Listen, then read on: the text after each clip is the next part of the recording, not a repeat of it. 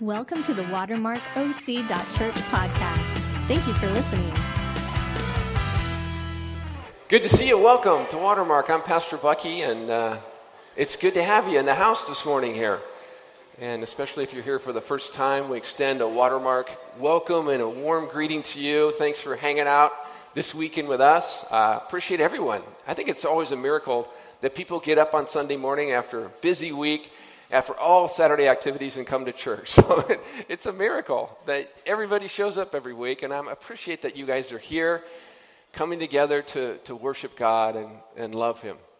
And uh, that's what we're about at Watermark. We just want to be disciples of Jesus, loving God with all that we are, learning to love our neighbor, right? Whether they're homeless or whether from another culture or another religious system or uh, wherever they come from, to love them as God loves us. And uh, we're in a series called Why the Bible Matters. It's a great question. I mean, a lot of people dialogue about that question in the world and bring that up uh, because the Bible is, I guess, the bestseller of all time. it's been read uh, many languages, many cultures, it's been translated, and it has this amazing unifying message. Even though it was written over 1,500 years, think about 40 different authors, 66 books, and yet it has this unifying theme of God's redemptive love for his creation and all of mankind. And, and we've been talking about that. And this morning I want to address a part of the Bible that the culture struggles with. Uh, we have a culture that is more scientifically natural in its orientation, so it's skeptical. It looks at the Bible and says, yeah, there's historical problems here. It's, it's wrong. There's errors. There's inaccuracies. The, these miraculous things, come on. That's the Jonah and the whale thing. That's just a fish tale, right? I mean, come on. This is fable and fairy tale and all this stuff. It, eh, you know, maybe if you want to understand ancient culture, but that's it's really irrelevant to us here in the modern world, right? Uh, we have science. We have uh, discipline. We, we understand how to do it. We don't need the Bible. And even as Christians, we struggle sometimes with Bible. If you're doing the one year Bible, uh, like I do regularly, and I, I choose a Bible app and a YouVersion Bible, it's a great app, and there's all kinds of reading programs, and I try to do a daily discipline of reading a passage from the Old Testament, a psalm, and a passage from the New Testament. And sometimes I have to confess, like I talk to many Christians, I, I like Jesus and I, I love the New Testament, but why the Old Testament? I mean, the Old Testament feels like driving through Texas. Anybody driven through Texas before? It is long, it is boring, and it is flat. It's like, what? A, this is just a grind through the Old Testament. Does it ever end? And these stories are so ancient, I don't get what they're saying and the words. And God seems really, He's got an angry attitude. Is He a different God from the Old Testament and the New Testament? Because He seems like an angry elf. He's pouring out his wrath. And I mean, why does he command that, that the Israelites destroy this, this whole group of people, the Canaanites? I mean, who is, what is going on here? That's not, that doesn't look like Jesus. And so we struggle and we have questions and we have doubts. And these are legitimate questions. I don't need to make light of them. I wrestle with them myself. And there are great theologians and great people that are studying the scriptures that have great answers for some of those questions. I can't address them all. And obviously, Ben and I want to create a, a culture here at Watermark where we have a dialogue about this stuff. And if you have questions about the Bible or Old Testament issues, we'd love to dialogue with you and, and process those. We would love to have a conversation because I think it's important to talk, to wrestle, and to that's how our faith grows. And that's important. And so we're open to those questions. We, we acknowledge there's questions and it creates doubts and confusions. The one answer that I want to give this morning that has helped me so much in my faith journey why does the Old Testament matter? Why does the Bible matter? Why does the Old Testament matter? Ultimately, the Old Testament matters because it matters to the guy I'm following, right? It mattered to Jesus. The Old Testament matters because it mattered to Jesus. That's the ultimate answer. That's how I look at the Old Testament through the eyes of my rabbi, my Lord, and my Savior. How did Jesus view the Old Testament? Did he cut out parts of it and say, here's the real parts of it? Did, did he actually change the Old Testament in his teaching? Did he, did he actually conflict with what was said in the past and said, no, here's the, here's the new book that I'm giving you? Um, did he struggle with it? How did Jesus view the Old Testament? And I want to make a case that that was, the book that formed him. It was the book that built him. It was the book that allowed him to become everything that he came to this planet to do.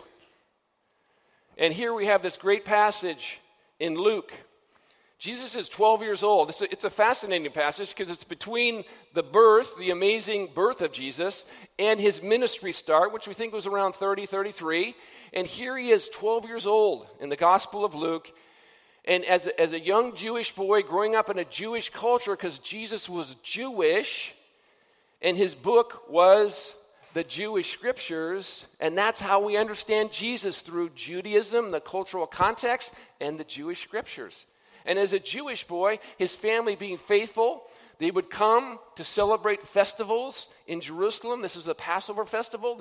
They've been there, Joseph and Mary, they've had a great time celebrating this incredible event, the Exodus event where God intervened and freed a nation from slavery through Moses, a Passover lamb. They ate a meal, they celebrated, they had sacrifices at the temple, and the caravan is heading back to Galilee. And Joseph and Mary realize, Where's Jesus? He's not with us. And somehow he got lost in the shuffle. Well, we say, Gosh, they must be bad parents.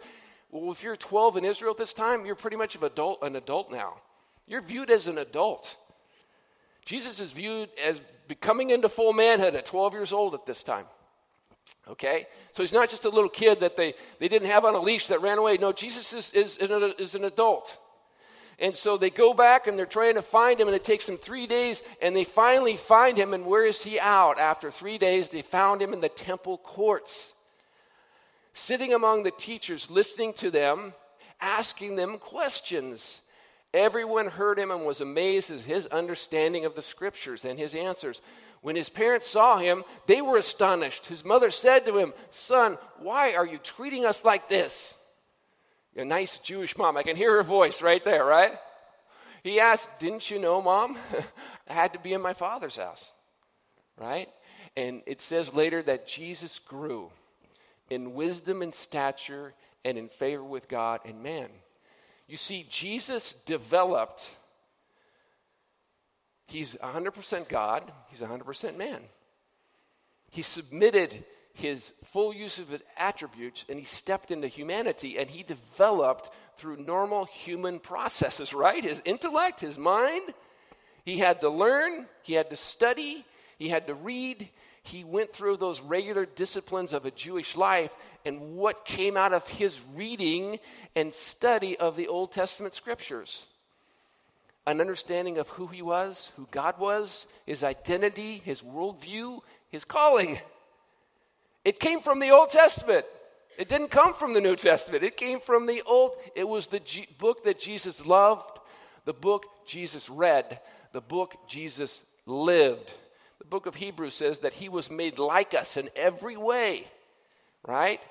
So that he might become the perfect high priest for us. He learned from what he suffered and when he went through. And he lived in a Jewish context. He saw the oppression of his, of his homeland, the Roman oppression. He went to the temple and he, the, you know, in, in Passover, the great rabbis would all come to the temple. And they're, they're all teaching in all places throughout the globe, even in Israel. They come to the temple, and this was like a, a rap session with all the rabbis. They would all share notes, they would all share learnings of how they interpreted the law and how they were living the law. Jesus was right in the mix at 12 years old. He's asking questions. The highest form of rabbinical teaching is not what you say, it's what you ask. You see, Jesus, he's always asking questions. He's always answering someone with another question. That's the way rabbinical studies worked. And if you were a child in Israel from the age 6 to 10, you would be trained in Torah, in the law. You would go to a school not to learn math or reading or writing or arithmetic like we do. You would go to a local school taught by a rabbi, right? uh, in, in, in your local synagogue, and you would be stuffed with the law. That's what they did because that's where Judaism came from. Their whole nation, their whole future, their whole past was built on Torah. They prided themselves in their educational system. And you would learn the law, you would have memorized the first five books of the Old Testament by the age of 10. You know why when Jesus starts saying stuff from the scriptures, everybody knows what he's talking about? Because it was a biblical literate culture. They all had memorized it. That's what they went to school, right?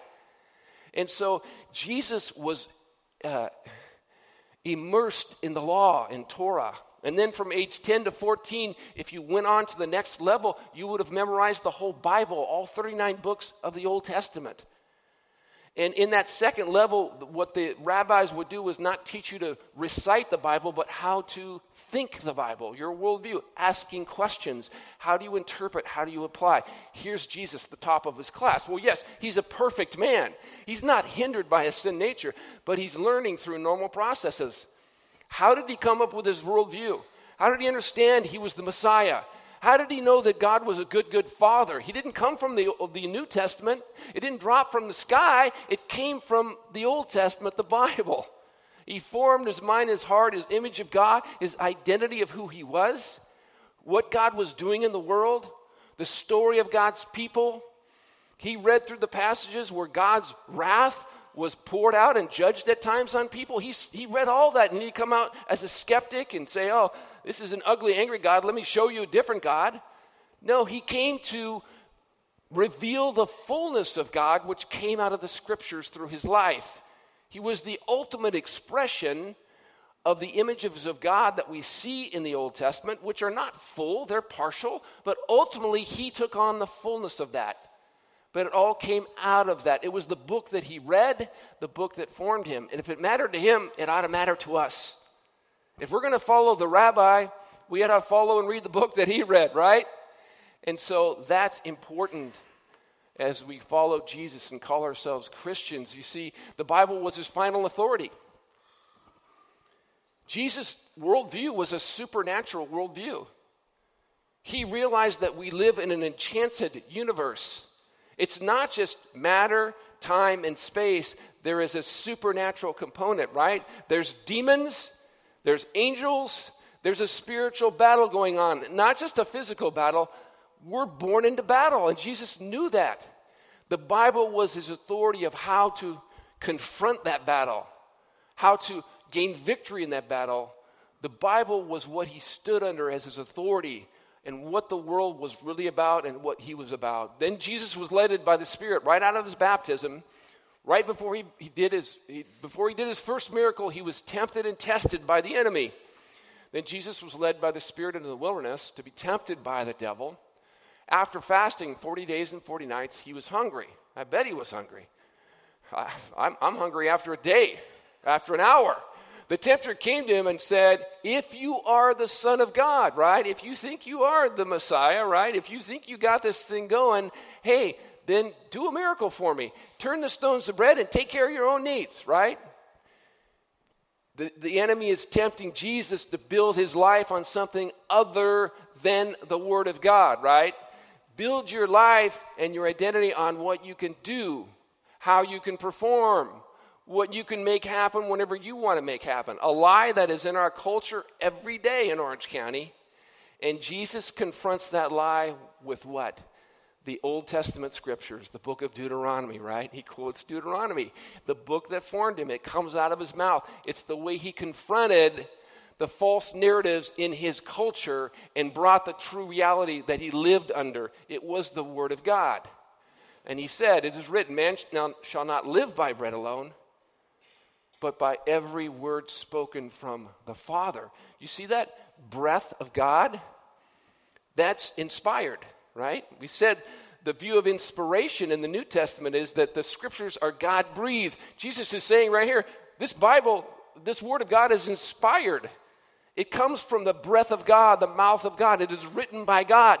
It is written through man, but it is written by God. It is inspired. It is authoritative. It is effective. It's unbreakable. That's Jesus' view of the Old Testament.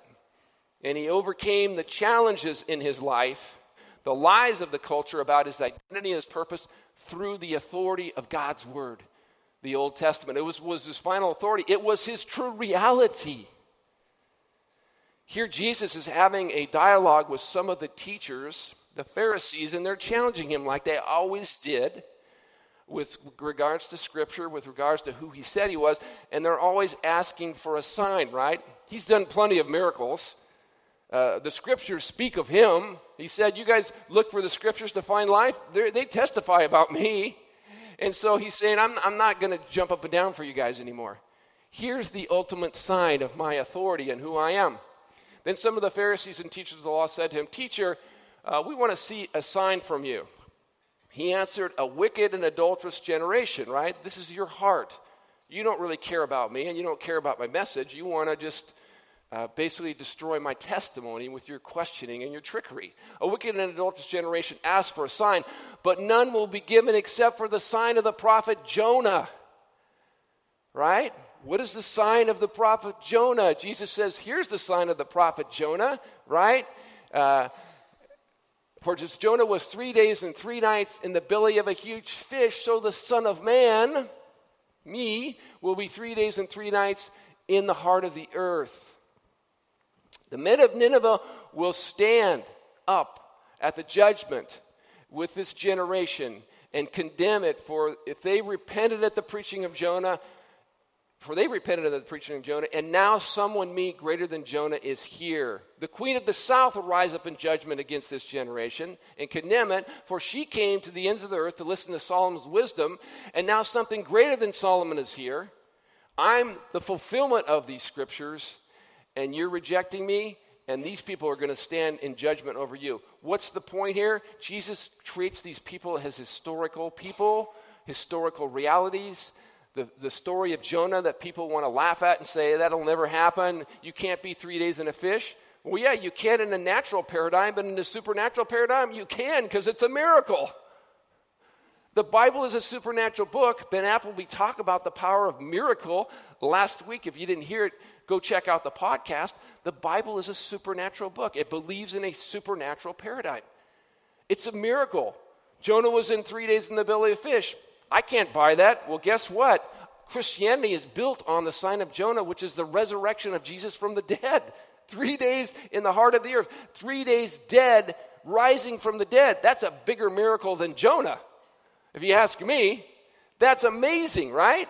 Resurrection, Christianity is built on the historical fact of the resurrection. Jesus is saying the resurrection is like the historical reality of Jonah. It's not a fishtail, it's a historical fact. And Jesus is saying that. He's using that because Jesus viewed the Bible. The stories were not fables, they were not fantasies, they were description of true reality. He believed in the people and the facts. He quoted them, he taught on them, he affirmed the historical facts of the Old Testament. He taught about Noah as an actual historical figure, the flood as it actually happened, Abraham, God's calling of Abraham, Sodom and Gomorrah, the, the judgment on that city because of their unrighteousness and wickedness. He used all those stories. Those stories formed him, and that was his worldview. They were historical fact and reality to him. Right? The serpent, the man in the wilderness, all these miracles he viewed as reality and fact. He believed that the books were written by the people that wrote them. Isaiah wrote Isaiah, right? He believed that. He quoted that. Isaiah, Daniel, Jonah. These people were real. They weren't fantasies, fables, or fairy tales. And he quoted them and used them to illustrate his ministry and who he was. The Bible was his true reality. Also, the Old Testament was not something he came to change. Not some, he didn't want to write a different book than the Old Testament. He, he, he didn't want to say, here's the parts that matter, here's the parts that don't. He actually had an incredibly high view of the Old Testament, right? We talked about this. But here's, and again, in his most famous sermon, the Sermon on the Mount, he's saying, Here's my view of the law. Do not think that I came to abolish the law, because the Pharisees were saying Jesus is soft on the law. He's not applying the law like we apply the law. He's not following our traditions of hand washing and all the things that we do to make sure we keep the law. And so they're saying Jesus is soft on sin. He's soft on the law. law. Don't listen to him. And Jesus is contrasting his yoke, his view of Scripture, with the teaching of the Pharisees in the Sermon on the Mount, right?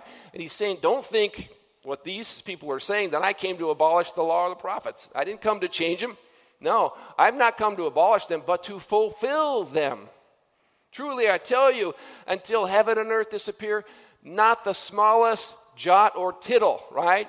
Little period almost, less than that, will uh, the least stroke of a pen will by any means disappear from the law until everything is accomplished. Therefore, who's he talking about now? The Pharisees. Therefore, anyone who sets aside the least of these commands, right? He's talking about the Pharisees. And teachers, uh, teaches others according will be called least in the kingdom of heaven. But whoever practices and teaches these commands will be called great in the kingdom of heaven. You see, Jesus didn't have a problem with the law, he had a problem with the Pharisees' interpretation of the law. They were actually light on the law. You know why? Because they didn't care about the heart. All they taught was external traditions, and that was righteous. If you washed your hands right over here, then guess, you were righteous. If you did these things, if you followed their traditions and their way of applying the law, you were truly righteous because they built these fences around the law. But when they did that, they set aside the true interpretation. They set aside the heart, the spirit of the law. And what was that? Was it self righteous judgment? Was it wrath? No, it was love. Right? The Sermon on the Mount is ultimately about love. Loving God, loving our brothers, loving our neighbors, loving our sisters. That's the focus of the law. That's what Jesus was teaching. He didn't set it aside, He didn't change the Old Testament. He said, if you read the Old Testament and you study it and you understand it, what it will do will produce a person that loves. That's the ultimate thing that it will bring about in your heart and your mind. And that is the greatness of the kingdom. It's love. And so Jesus said, I didn't come to set it aside. And we shouldn't set the Old Testament aside, right? So many Christians have never read the Old Testament. They set it aside. It's archaic. It's old. Don't need it. I just need the Gospels and I just need the epistles. I don't need the Old Testament. Jesus didn't set it aside. He came to fulfill it, He came to live it. It's important to the whole story of understanding who He is the Messiah, right? The Jewish Messiah, the Son of God, the Savior of the world. The Old Testament is powerful in the whole story, informing our understanding of God and what He's doing in the world. And so it was important to Jesus. He came to fulfill it. It should be important to us. Ultimately, it led him to love, right? How did Jesus understand in a world that was saying the Messiah is a conquering king? The Messiah is this powerful person that's going to sit on the throne of David. This Messiah is going to destroy the, the Roman oppression. He's going to take them out. He's coming as this conquering king. And Jesus said, No, you don't, you don't read the scriptures. You don't understand the heart of it. The heart is to serve with love. This is Isaiah, right? Jesus would have read this, he would have meditated it. He, and the Father spoke to him through this about what his role was going to be. He was coming to suffer and to serve. And those words came out of his mouth because it was formed in his heart as he spent time in the scriptures, being changed and renewed in his mind. And he became the suffering servant. Look at what Isaiah, this is 700 years before Jesus ever walked, right? Surely he took up our pain and bore our suffering. Yet we considered him punished by God, stricken by him, and afflicted. He was pierced for our transgressions, crushed for our iniquities. This is, this is the cross, right? This is Calvary. This is redemption, right? He was crushed for us. He stood in our place. He took on our sin. The punishment that brought us peace, reconciliation with God, was on Him on the cross, right? And by His wounds we are healed. We all, like sheep, have gone astray. We've all walked away with God. We've all chosen our own path. The Bible calls that sin, waywardness, walking in our own way. And Jesus came to bring us back, to reconcile us back with God through dying for us as a suffering servant on the cross. Each of us has turned his own way, but the Lord laid on him, Jesus, the iniquity of us all. Powerful Isaiah. You know, when you talk to somebody who's skeptical and said, Why does the Bible matter? say, You know, this was written 700 years before Christ ever walked the planet. Who does this describe to you? You know, that's the cross. That's Jesus, right? That's the book that formed him and shaped him and made him into the sacrificial servant of love. The Old Testament is powerful, it matters to him, it should matter to us. And so don't dismiss the book that Jesus read. Yes, there's challenges. Yes, there's struggling. It's wrestling through those challenges. It's asking those questions that helps us to grow. I still have unanswered questions. I still have challenges. But who do I look to for the answers ultimately? Jesus, right? The suffering servant of God. He appeared to some disciples on the road to Emmaus after his resurrection, and they were struggling with the Old Testament. They were struggling with their, their understanding of the Messiah, what was going on, like we do when we get into the Old Testament. And Jesus walked with them, and they didn't recognize him. He was resurrected, he was there, and they walked and they dialogued. And they were downcast. They struggled because they thought Jesus was going to be that Messiah. He was a prophet. He was the one who was going to fulfill it. He was going to be that earthly Messiah that they were looking for from their understanding of the scriptures, right? And so their Messiah was dead. What good is a dead Messiah? Uh, they were struggling. And they said, some crazy women said, they went to the tomb and he's alive. What's going on with all this? And Jesus said, How foolish you are. Right? He confronts them. How slow to believe what the prophets have spoken from the beginning, right? Did not the Messiah have to suffer these things and then enter his glory? Right? He's, sh- he's showing them that the Old Testament matters because it speaks of him, it speaks of the suffering Messiah and the resurrected King. He's teaching them that. He's opening their eyes to the scriptures. And beginning with Moses and all the prophets, he explained to them what was said in all the scripture concerning himself. So he went to stay with them. When he, when he was at the table with them, right? They broke bread. They had table fellowship. They gave thanks, and they began to give it. He began to give it to them a, a great illusion of communion, a great picture of communion. There, their eyes were opened, and they recognized him, and he disappeared from their sight. Then they asked each other, "Weren't our hearts burning while he talked to us on the road and opened the scriptures to us?" The risen Christ is right here, right now. The Holy Spirit dwells inside of you. As you walk along this incredible journey in 2018 and read the Old, I'm going to challenge you to read the whole Bible, read the Old Testament, and ask the Lord to come alongside and explain the scriptures to you and he will show you. He will show you great and wonderful things. He will show you how it all ties and points to him. He'll open your mind. He'll teach you. He'll bless you. He'll bring others to encourage you. The Old Testament is an amazing book. It's the book that Jesus read, it's the book that Jesus loved, it's the book that he fulfilled. Let's be men and women of the book. Let's jump into the Old Testament as well as the New Testament and ask God to form our hearts around the whole scriptures because they ultimately point to Him. The New Testament is not enough to understand the depth and the riches of all that Jesus came to do and fulfill as the Messiah, our Savior, our Lord. What about the great Old Testament images? Lamb of God, Good Shepherd, Sign of Jonah, Stone the builders rejected, Son of Man. Those all come out of the Old Testament and they're rich in their context and they bring this greater fullness of all that Jesus was, what he came to fulfill. Try to understand Hebrews. We're going to study the book of Hebrews next, guys. It's an amazing book. If you're in the Old Testament, Hebrews takes all its imagery from the Old Testament, as Christ is the complete answer to all of that. All the things that were built in the Old Testament, he came to fulfill as the ultimate high priest and sacrifice. It's amazing. So jump into it and it'll really inform Hebrews. What about the Gospel of John, the book of Revelation? All that comes out of the richness of the Old Testament. Paul is constantly drawing back from the Old Testament and bringing it into the New. That's why the Bible matters. It's so enriching, it's so fulfilling. And so I want to challenge you to jump into that book and to read it with me and enjoy what God is going to do in our church because He is going to allow our hearts to burn as He teaches us through the Spirit the scriptures, as we do that together. And now we're going to do something that He brought His people to the Passover Seder, right? An Old Testament celebration, right?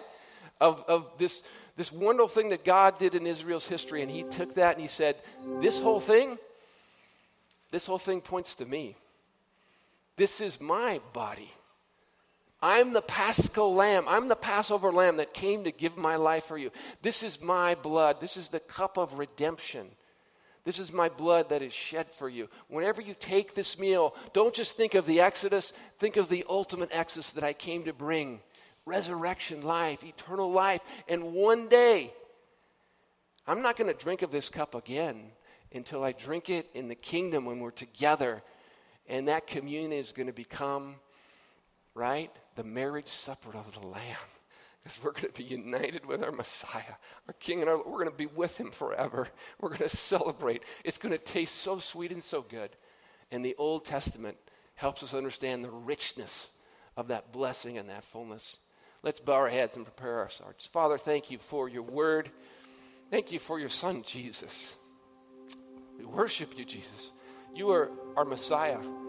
You are King. You are Lord take this law, the Old Testament law, and write it upon our hearts.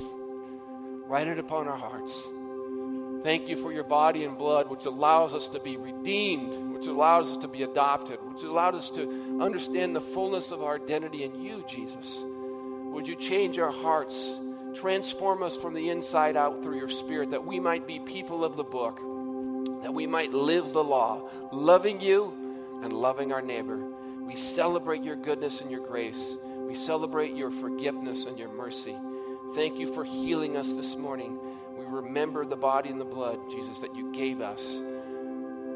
Bless us now as we commune with you. In Jesus' name. Amen.